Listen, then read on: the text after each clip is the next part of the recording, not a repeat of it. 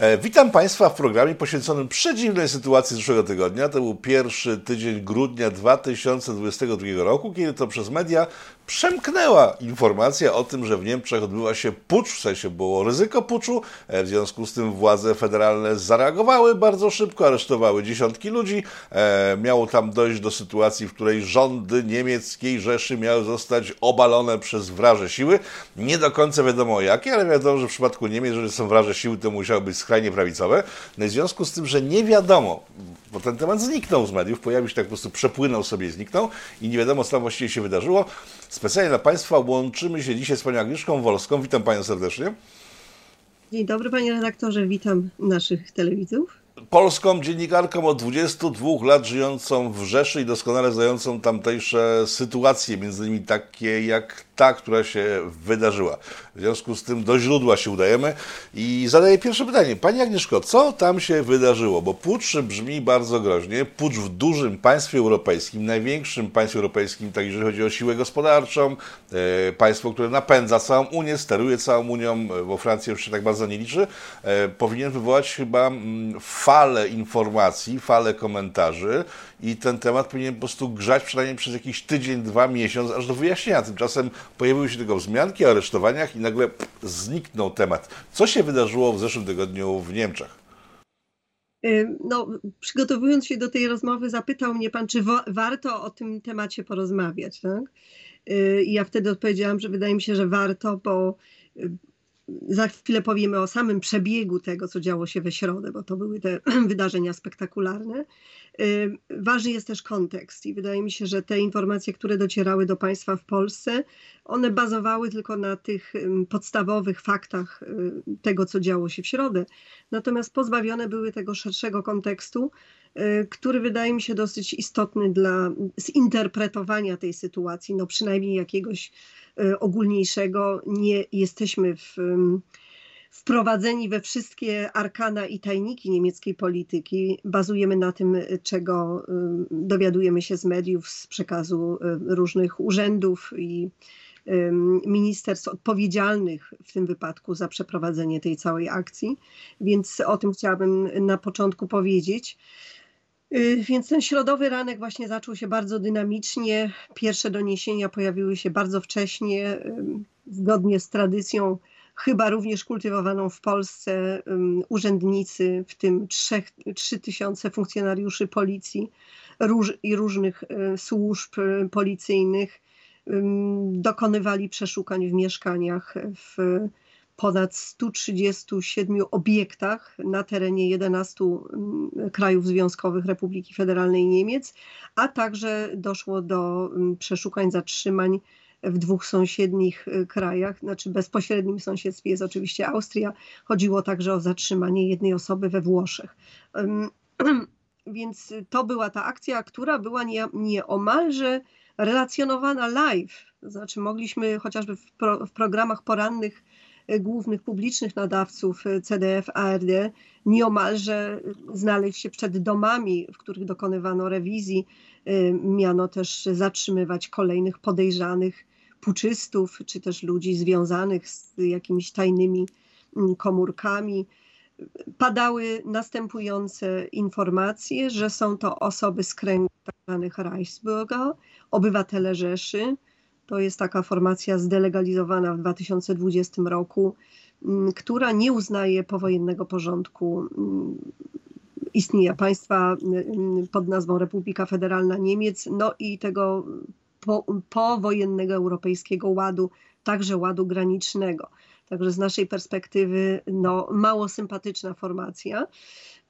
I problemy, problemy z Reisburga były już wcześniej, y, o tym media donosiły, były podejmowane działania operacyjne, wywiadowcze, policyjne przeciwko przedstawicielom tego, tego ruchu, bo tak można by to ocenić jako pewien ruch społeczny szacowany na 20-25 tysięcy osób maksimum w skali 82-milionowego społeczeństwa. No, trudno oszacować rzeczywiście, jak wielkie to było ryzyko.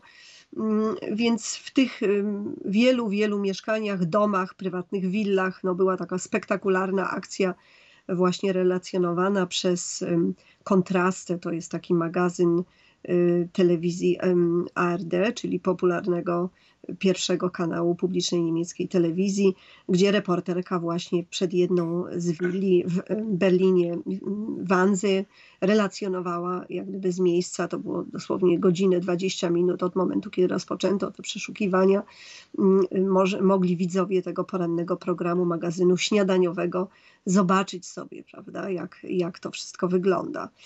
Y, no i rezultat był w stosunku do tego spektakularnego, mm, spektakularnych meldunków y, pierwszych, tak? No, jednak można powiedzieć, że ten rezultat ostateczny jednak dość mizerny. W sumie zatrzymano y, ponad 50 osób. W, do aresztu wydobywczego trafiło 20 dwie osoby plus trzech, y, które miały być jak gdyby formalnie uczestnikami tego sprzysiężenia, tajnego sprzysiężenia, stawiającego sobie za cel obalenie porządku konstytucyjnego w Niemczech, odsunięcia od władzy obecnego legalnego rządu i zastąpienia y, jakimś nowym, nową formacją polityczną y, i trzy osoby wspierające te działania, czyli w sumie 25 osób mamy, które w tej chwili y, są pozbawione wolności, no i będą musiały zmierzyć się z konkretnymi zarzutami. Co to za osoby są? Bo to jest ciekawe, tam podały nazwiska arystokratów, e, ludzi związanych z AfD. E, mówi Pani, że to są wyznawcy przedwojennego trybu funkcjonowania Rzeszy, czyli w, w, na nasze, w naszej optyce, czyli to są naziści, spadkobiercy Hitlera, czy może przy państwa jakiego niemieckiego? Kim, kim są ci ludzie i czego oni właściwie chcą? Jest to jednak bardziej... Yy, yy formacja odwołująca się do y, porządku y, europejskiego sprzed I wojny światowej. Czyli bezpośrednie przypisanie ich tutaj do tych sympatii neonazistowskich no byłoby jednak dużym uproszczeniem, choć oczywiście jakieś tego rodzaju resentymenty również y, były sygnalizowane wśród tych osób. Często to są też, mówię o tym szerszym spektrum, są to też osoby związane na przykład z kółkami łowieckimi, e, z tak zwanymi Schützenverein, e, tak zwani strzelcy, tak? To tradycja strzelca to nie jest tylko specyfika polska. To były te ruchy także e, również popularne między innymi w Niemczech. No i to są, to są tego rodzaju ludzie, także bardzo często oni mają na przykład legalnie posiadają broń bo jako myśliwi mają do tego prawo lub też z innych powodów ubiegają się o dostęp do broni i mają zgody. Więc na przykład wśród tych zatrzymanych, owszem, zatrzymano również broń, ale wszystko to była broń posiadana legalnie. Także to też y, y, na przykład słyszałam relację mm, eksperta do spraw terroryzmu w Polsce, pana Wojciecha Szewko, który mówił wręcz o broni maszynowej. No nie wiem, na jakich relacjach on bazował, ale z tego co wiemy, przynajmniej z tych informacji, jakie podawała prokuratura federalna, nie było mowy o jakichś wielkich ilościach nielegalnie posiadanej broni.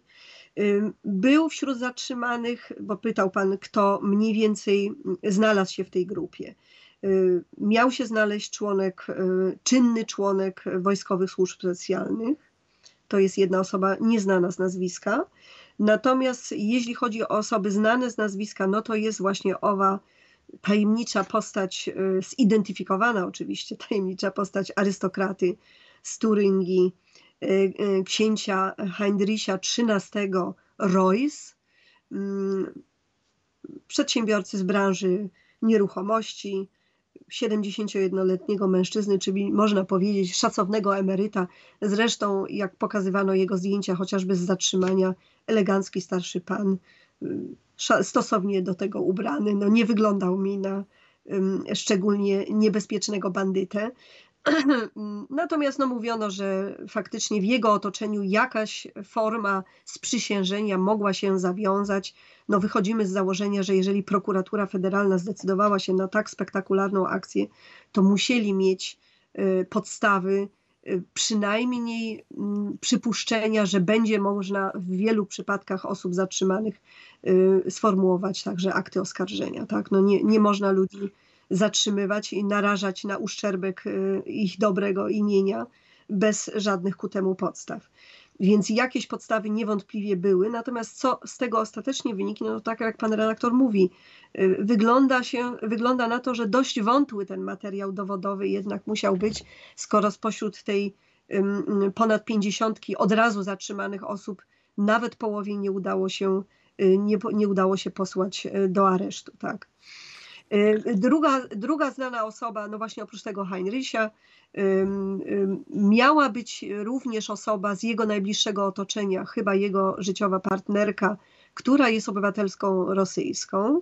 I tam pojawił, pojawił się ten wątek rosyjski. Co ciekawe, pojawił się ten wątek bardzo mocno wyeksponowany w porannej publikacji New York Timesa, który bardzo szybko podawał informacje nie tylko o samych y, akcji udaromnionego puczu w Niemczech, ale także o szerokim tle tego wydarzenia i właśnie tych powiązaniach możliwych, ewentualnych spekulacjach, kto, co i dlaczego. No i tam właśnie pojawia się owa tajemnicza Witalia B., kobieta, która ma być jakoś tam prywatnie związana właśnie z, z Heinrichem XIII, miała uczestniczyć w jakiejś formie kontaktów z przedstawicielami dyplomatycznymi Federacji Rosyjskiej. Ponoć miały odbywać się w czerwcu dwa form, formalne czy też nieformalne spotkania w konsulacie w Lipsku.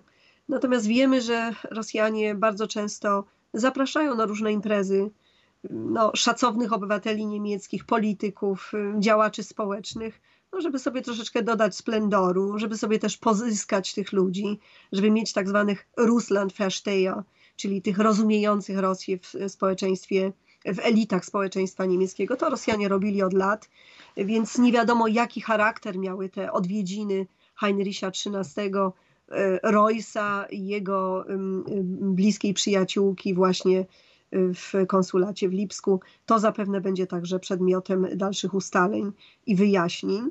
No, oprócz y, Roysa, tego mm, czynnego oficera służb specjalnych y, i mm, tych osób, które tam jeszcze zostały wymieniane, no ważną postacią wśród tych zatrzymanych jest niewątpliwie y, członkini AfD. Chodzi o panią Birgit Malzak-Winkemann, to jest y, prawnik, sędzina, specjalistka od prawa cywilnego, y, która mm, mm, była deputowaną do Bundestagu. W tej chwili już nią nie jest.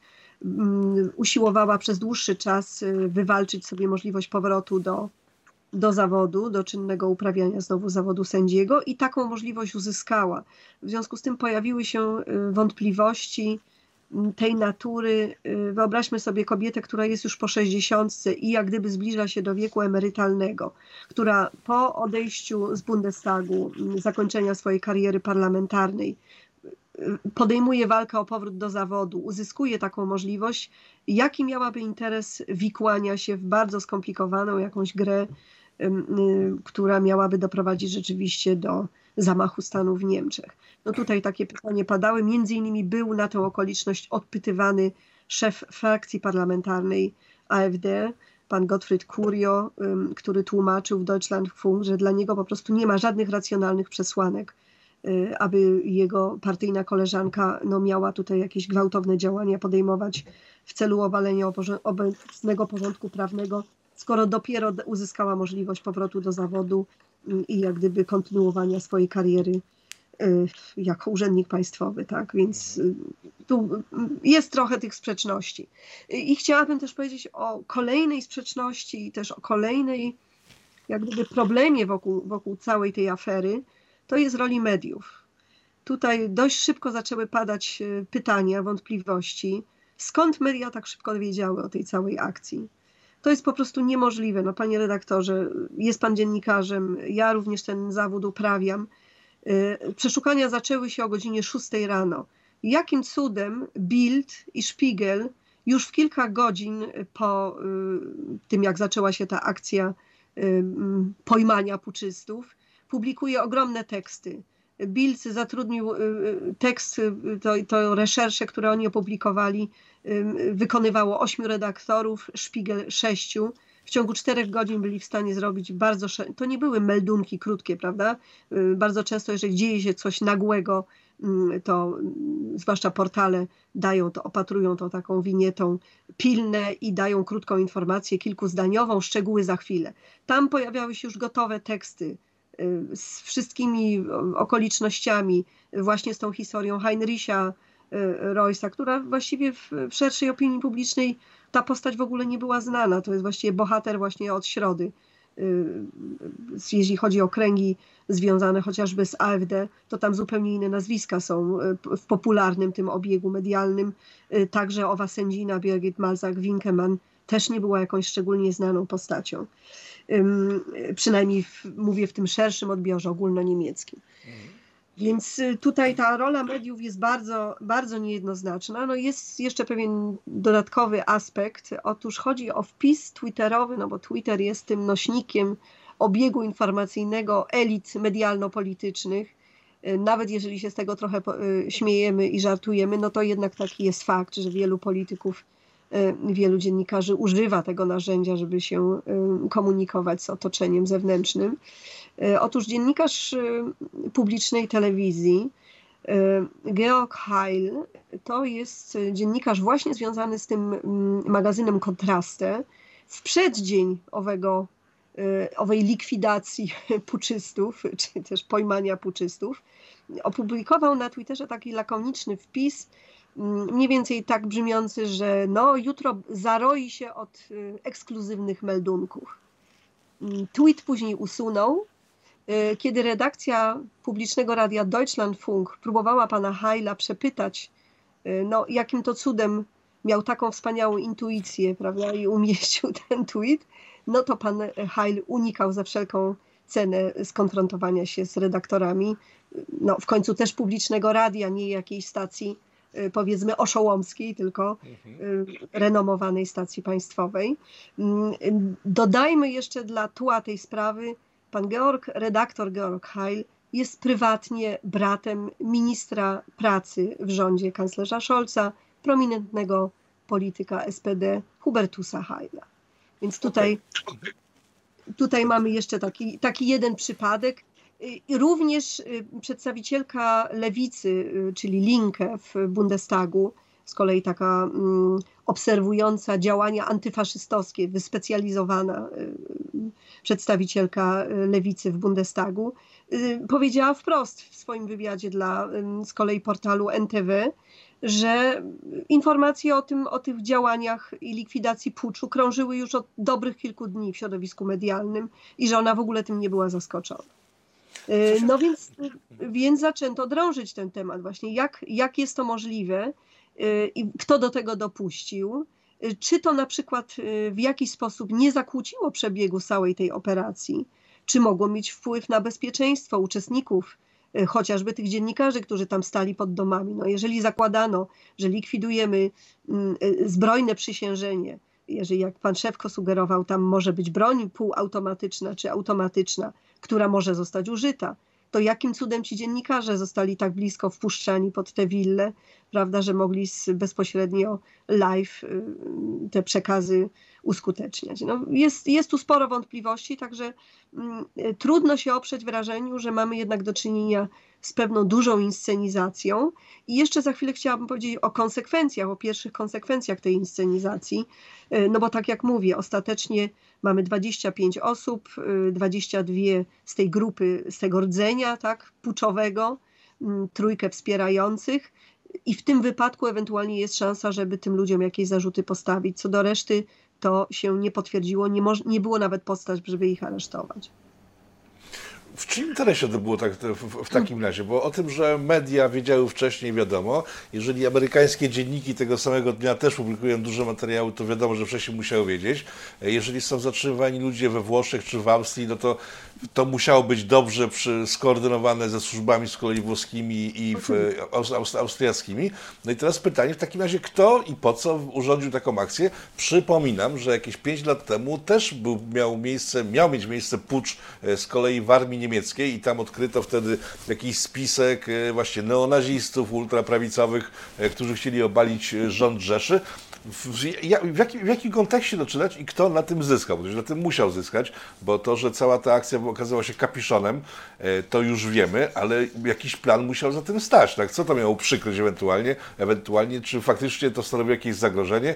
Jaki jest kontekst tej sytuacji? Bo trzeba jakoś to chyba umieścić w kontekście e, sytuacji w Niemczech. E, czy kanclerz Rzeszy, który jest słabym kanclerzem, ma, ma, ma, ma, ma słabe poparcie wśród swoich ludzi, mógł coś takiego zrobić, że podbić swój bębenek, czy jakieś inne elementy mogły zagrać, że ktoś się zdecydował na tak grubą, bo to gruba akcja, mimo że szybko spaliła na panewce gruba akcja.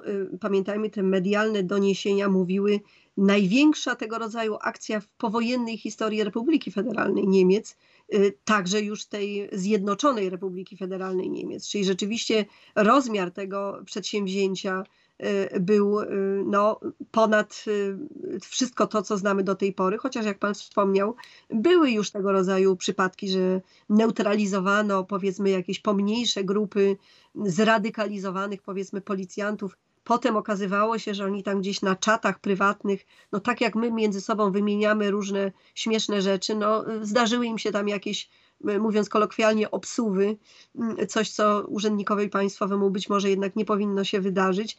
Natomiast czy rzeczywiście za tym stały jakieś y, gigantyczne plany zbrojne? Wspomniał Pan o tej słynnej akcji. Mm, to był 2017 rok, aresztowanie żołnierza Bundeswehry, który miał być częścią jakiegoś tam spisku wielkiego, gdzie owi żołnierze mieli się przebierać za Arabów, czy też inscenizować się na Arabów i takie y, tajne sprzysiężenie, y, które miałoby ostatecznie zdestabilizować w jakiś sposób sytuację w Niemczech. No, akurat w lipcu tego roku zapadł wyrok w tej sprawie słynnego Franco, Franco A gdzie nie udowodniono temu mężczyźnie, że działał w porozumieniu w jakimś szerszej grupie. Tego się nie udało niestety prokuraturze udowodnić. Ten materiał jednak był dość słaby. On oczywiście dostał, dostał wyrok, jakieś tam znaleziono jednak elementy go obciążające, w sumie trzy lata. Natomiast nie potwierdziły się właśnie tak jak y, dziś mamy też ten wielki szum, spektakularna akcja nieznana w historii Republiki Federalnej Niemiec i tak dalej. No może się okazać właśnie, że, że będzie to kolejny kapiszon. No i teraz pytanie, po co był ten kapiszon? Sytuacja jest dość skomplikowana. W poniedziałek, czyli dwa dni przed, przed tą spektakularną akcją, y, mamy kolejną tragiczną y, historię z udziałem migranta w Beak dochodzi do zabójstwa, brutalnej napaści na dwie uczennice idące do szkoły przed godziną ósmą. Y, jedna z nich została zraniona ciężko nożem i zmarła mimo podjętych prób y, reanimacji, udzielenia jej pomocy. Jej koleżanka została ciężko ranna.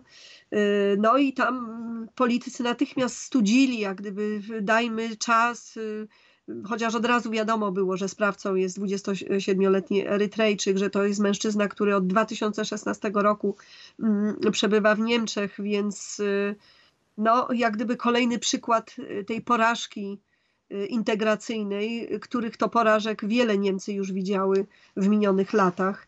A pamiętajmy, że ten szczyt to był rok 2015-16, a dziś jesteśmy znowu konfrontowani, o czym mniej się mówi w mediach, także polskich, z kolejną falą migracyjną. W tej chwili y, przybyło więcej ludzi do Niemiec y, niż w 2015 roku.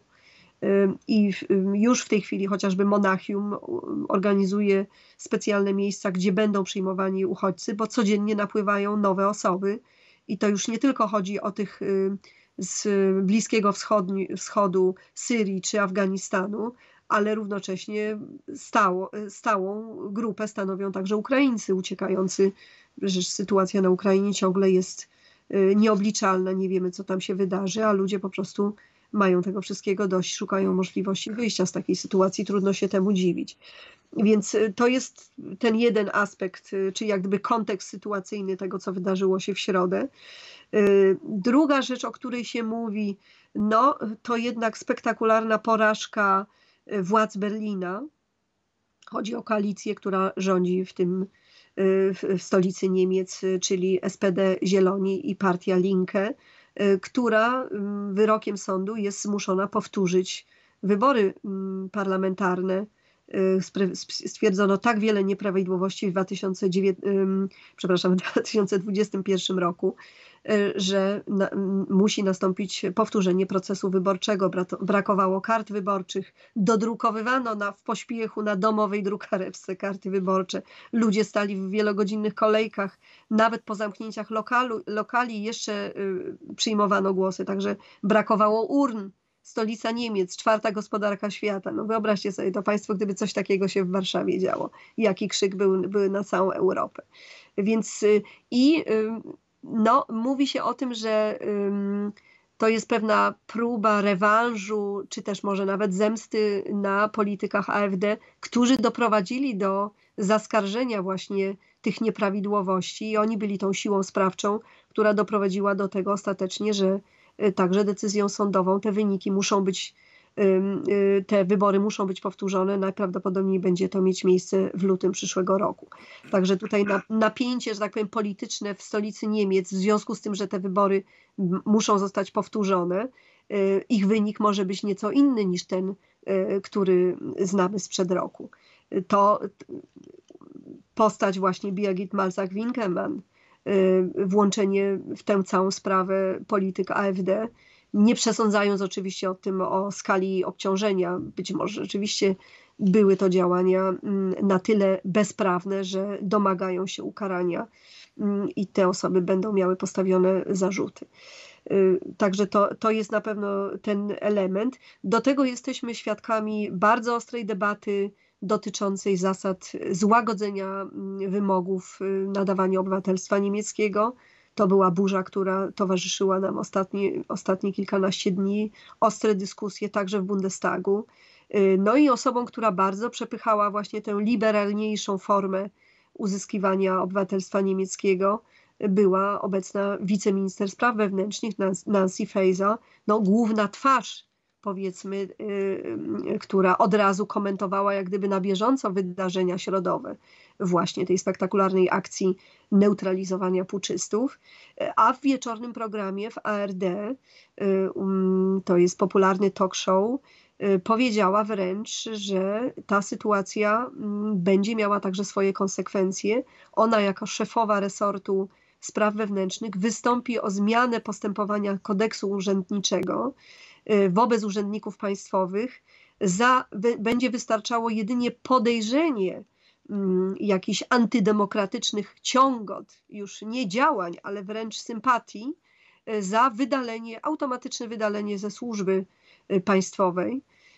To jest bardzo niebezpieczna zapowiedź, już wywołała szereg głosów krytycznych, także z mainstreamu, bo do tej pory no jednak fundamentem prawa europejskiego i tego, co kojarzymy z praworządnością, jest domniemanie niewinności. Najpierw trzeba udowodnić, że jest podstawa do wydalenia kogoś e, ze służby urzędniczej. Pamiętajmy, że nie chodzi w Niemczech tylko i wyłącznie o policję, mm, wysokiej rangi urzędników e, czy polityków, ale także chociażby o nauczycieli. Ich, ich też będzie można pod pretekstem na przykład kolega ujawni jakiś e, głupi żart na Facebooku, i osoba żegna się z posadą, tak? Tego rodzaju presja będzie mogła być wywierana. Więc tu pewna nie, niewątpliwie niebezpieczna tendencja. Pamiętajmy, że jesteśmy po dwóch latach jednak y, reżimu koronawirusowego. Niemcy poszły bardzo ostrą, restrykcyjną drogą. To się spotkało z dużo większymi oporami i protestami społecznymi niż to mieliście chociażby Państwo w Polsce, o czym też również nie byliście zbyt detalicznie informowani, aby ta zaraza z Niemiec się nie przelała, przynajmniej w tym sensie na kraj sąsiedni, czyli Polskę. W związku z tym, y, no tutaj jest, jest szereg czynników, które mogły zdecydować o tym, że akurat w takiej formie spektakularnej zdecydowano się sięgnąć właśnie po tę bardzo ostrą retorykę. Nie ma demokracji dla wrogów demokracji. No tak brzmi ten y, szereg wypowiedzi, chociażby właśnie pani minister Y, Nancy Faeser, która równolegle, pamiętajmy, nie tak dawno, jeszcze na początku tego roku, bodajże w, w lutym, musiała odpierać zarzuty o sympatie skrajnie lewicowe, y, na przykład tak, polegające na tym, że publikowała jakiś artykuł w mm, organie wydawanym przez Antifę. Więc pani minister tutaj też nie jest osobą, że tak powiem, bezstronną. Również szef Verfassungsschutz, czyli tego Urzędu mm, Obrony, Ochrony Konstytucji Niemiec, to jest de facto mm, urząd nie, nie, mający bezpośredniego odpowiednika w Polsce, chociaż łatwo się to przekłada, mówi się, ach, to takie niemieckie ABW. Ja bym powiedziała, że to jest jednak rodzaj policji politycznej. Tak trzeba te rzeczy nazywać e, po imieniu. Jest to spadek e, e, czasów narodowego socjalizmu i próby zabezpieczenia się, żeby w Niemczech już nigdy on nie mógł się odrodzić. W związku z tym Verfassungsschutz ma bardzo szerokie uprawnienia może na przykład w organizacjach objętych nadzorem instalować swoich agentów, ale to nie jedyna rzecz. Może także tych agentów uruchamiać. Oni mają bardzo szerokie możliwości działania. Y, także mogą popełniać przestępstwa, jeżeli tego wymaga dobro sprawy. Tak? No to jest bardzo niebezpieczna rzecz, która łatwo może doprowadzić do, do nadużyć. Więc tutaj mm, mamy do czynienia z jakimś dosyć niebezpiecznym procesem. Pamiętajmy, że jednak jesteśmy w czasie wojennym. Mamy otwarty konflikt na wschodzie. Sytuacja na Ukrainie jest bardzo nieprzejrzysta i przyszłość y, y, rozwoju wypadków. Nie wiadomo, jak będzie wyglądała sprawa mm, wejścia kolejnych krajów do, te, do tej wojny w pośredni lub bezpośredni sposób. Pamiętajmy, że Niemcy, chociaż mówi się o tym w Polsce niewiele, jednak y, wspierają y, działania y, Ukraińców, chociażby będę, niemiecki wywiad. Prawie codziennie dostarczają poufnych informacji wywiadowczych Ukraińcom. O tym niewiele się w Polsce mówi. Ciekawe dlaczego. Pamiętajmy, że szef wywiadu będę był w Kijowie, kiedy wybuchał konflikt, kiedy Rosjanie atakowali, zaatakowali Ukrainę i musiał być stamtąd pospiesznie ewakuowany. Mimo, że później w październiku Mm, tego roku opowiadał przed gremiami Bundestagu, przed którymi miał zdać y, relacje na temat działań służb w minionym okresie, mówił, że służby doskonale orientowały się w rozwoju sytuacji i były przygotowane na to, ostrzegały polityków niemieckich, że może dojść do interwencji od początku lutego, że może dojść do interwencji rosyjskiej. W związku z tym, po co Bruno Kal pojechał y, w tym ostatnim tygodniu przed atakiem Rosjan do Kijowa, czy rzeczywiście był tak niezorientowany, czy był aż tak dobrze zorientowany. No tutaj jest wiele takich sprzeczności, mm, które dopiero połączone ze sobą dają pełniejszy obraz tej sytuacji. A polityce Niemiec w stosunku do Ukrainy i polityki Niemiec e, związanej z Rosją, myślę, możemy zrobić osobny program, ale reasumując trochę temat dzisiejszego naszego spotkania, czyli pucz, czyli z tego, co pani mówi, wynika, że ta sytuacja E, została zorganizowana po to, żeby zaostrzyć prawo w stosunku do przeciwników politycznych obecnego rządu. Dobrze rozumiem? No, panie redaktorze, właściwie tak można powiedzieć. Naturalnie to jest wszystko robione w białych rękawiczkach. Y, to jednak są ludzie inteligentni, z doświadczeniem politycznym. To nie są dyletanci, więc doskonale wiemy, jak, jak te sprawy się robi, jeżeli się chce rzeczywiście zrobić. Y, pamiętajmy, że plasowanie V-MENA, czyli właśnie tych agentów, y, no jest od lat praktyką właśnie Verfassungsschutz, że w organizacjach, które z punktu widzenia władz mogą zagrażać porządkowi demokratycznemu, jednak te osoby są plasowane. No i teraz jest pytanie, na ile rzeczywiście to sprzysiężenie było faktycznym sprzysiężeniem, a na ile jednak jest to pewnego rodzaju aranżacja, którą w pewnym momencie postanowiono zlikwidować. Według informacji prokuratury federalnej obserwacja te, tych środowisk, intensywna obserwacja trwała co najmniej pół roku. Dlaczego akurat w tym momencie zdecydowano się na, ten, e, na to działanie, na to uderzenie? Y, czy rzeczywiście było to aż tak wielkie zagrożenie. I jeszcze jedna rzecz, o której mm, warto wspomnieć, y, jak gdyby konsekwencja właśnie tych wydarzeń środowych, to także zapowiedź, między innymi jeden z polityków FDP się tego domaga, aby byli posłowie mm, AfD, czyli właściwie no, najsilniejszej opozycyjnej partii w tej chwili w Bundestagu, opozycyjnej wobec rządu, legalnie działającej partii, chociaż objętej obserwacją Verfassungsschutz, to również trzeba, czyli właśnie tego Urzędu Ochrony Konstytucji. Więc AfD jest widziana jako potencjalnie ekstremistyczna formacja. W związku z tym należy się jej przyglądać i także stosować metody operacyjne służb. I na to jest zgoda wyrażona, mimo odwołań AfD te procedury zostały utrzymane. W związku z tym y, w tej chwili właśnie pojawił się taki jeden z wniosek właśnie w kontekście wydarzeń środowych, żeby odebrać byłym deputowanym AfD, którzy już nie są posłami, y, odebrać jakąkolwiek możliwość wchodzenia na teren Bundestagu, bo jako byli posłowie mają taki mandat, mają takie dopuszczenie, no tutaj pojawiły się głosy, Bundestag jest w tej chwili tak dobrze chroniony, tam są bramki, tam nie wejdzie zwykły śmiertelnik od tak, bo tylko dlatego, że sobie chce wejść. Grupy zorganizowane są prześwietlane, y, y, także to wszystko jest dość mocno kontrolowane, zwłaszcza po sytuacji, którą mieliśmy w 2020 roku, mm, gdzie również, jak twierdzono, Reichsbürger ci obywatele Rzeszy uczestniczyli w takich mm, masowych demonstracjach w Berlinie antykoronawirusowych, raczej powiedziałabym demonstracje, demonstracje przeciwko polityce rządu, radzenia sobie z tym kryzysem. Y, no i tam doszło do takiej, wtedy to nazwano pucz na Reichstag, tak?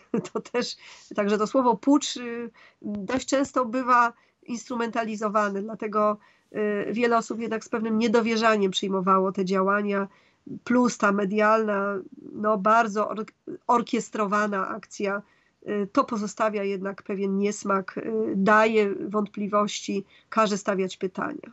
No tak, ale mamy ten wytrych, który u nas też jest y, używany bardzo często, czyli każdy, kto nie zgadza się z polityką rządu, jest automatycznie skrajną prawicą, w najlepszym przypadku nazistą, wywrotowcem i nawet nie wiem, człowiek, który nie jest związany z polityką, ale który skazuje na pewne nieprawidłowości rządzących, jest z automatu wrzucany e, do takiego worka, a to prawo, o którym Pani mówi i te wnioski, które można wyciągnąć z naszego spotkania, pokazują, że grono e, ultraprawicowych ekstremistów powiększa się każdego dnia, a państwo e, produkuje ich ustawicznie masowo, a przy okazji tworzy prawo, które ma zamknąć usta obywatelom.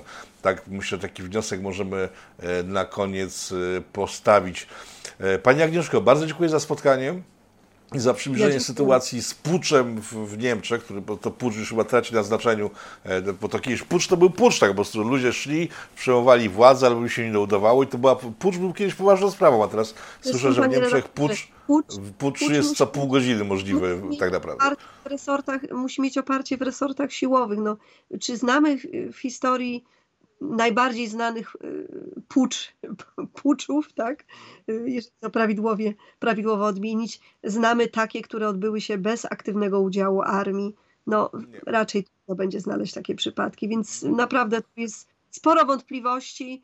Y, być może rzeczywiście coś jest na rzeczy, jakieś środowiska się mobilizują, zwłaszcza, że we Francji też słyszeliśmy mm, o pewnym fermencie w, środowiskach wojskowych czy byłych wojskowych pamiętajmy, że tym ludziom, ci ludzie mają dostęp do, wielu, większego, e, do wiele szerszego spektrum informacji niż my, zwykli śmiertelnicy, czy, czy nawet dziennikarze, którzy uważają się za osoby dobrze poinformowane, często z e, podkreśleniu słowa uważają się. Więc w tych resortach niewątpliwie jest nieco inna ocena sytuacji i chociażby te kwestie związane z problemami migracji, fatalnych fatalnej integracji tych osób, które tutaj zostały wpuszczone masowo jednak na teren, no już nie tylko Republiki Federalnej, oni mają prawo się przemieszczać, tak? więc to nie jest tylko zagrożenie tutaj lokalne. Y, więc no, jakaś, jakaś forma oporu niewątpliwie może się tworzyć, natomiast y, umówmy się, to nie są też idioci, to są profesjonaliści.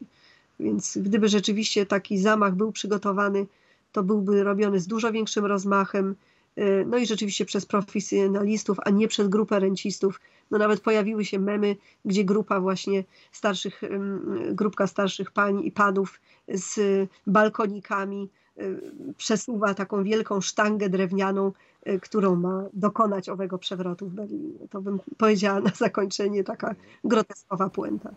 A czy pucze są, znaczy ja tak obserwuję te, te wszystkie informacje o puczach wszelakich w Europie, bo tak z, z, mo, z mojej optyki to tak, tak wygląda mi, że następnym etapem demokracji w, w Europie to będą właśnie reżimy wojskowe, które będą musiały zapanować nad e, chaosem, który powstanie w wyniku e, upadku demokracji, no ale to są tylko moje takie wizualizacje przyszłości, e, także zostawiam to w, z boku. Dziękuję Pani Agnieszko bardzo za spotkanie. Agnieszka Wolska, znaczy długoletnio mieszkająca w Niemczech dziennikarka, była Państwa i moim gościem. Kłaniam się Pani nisko.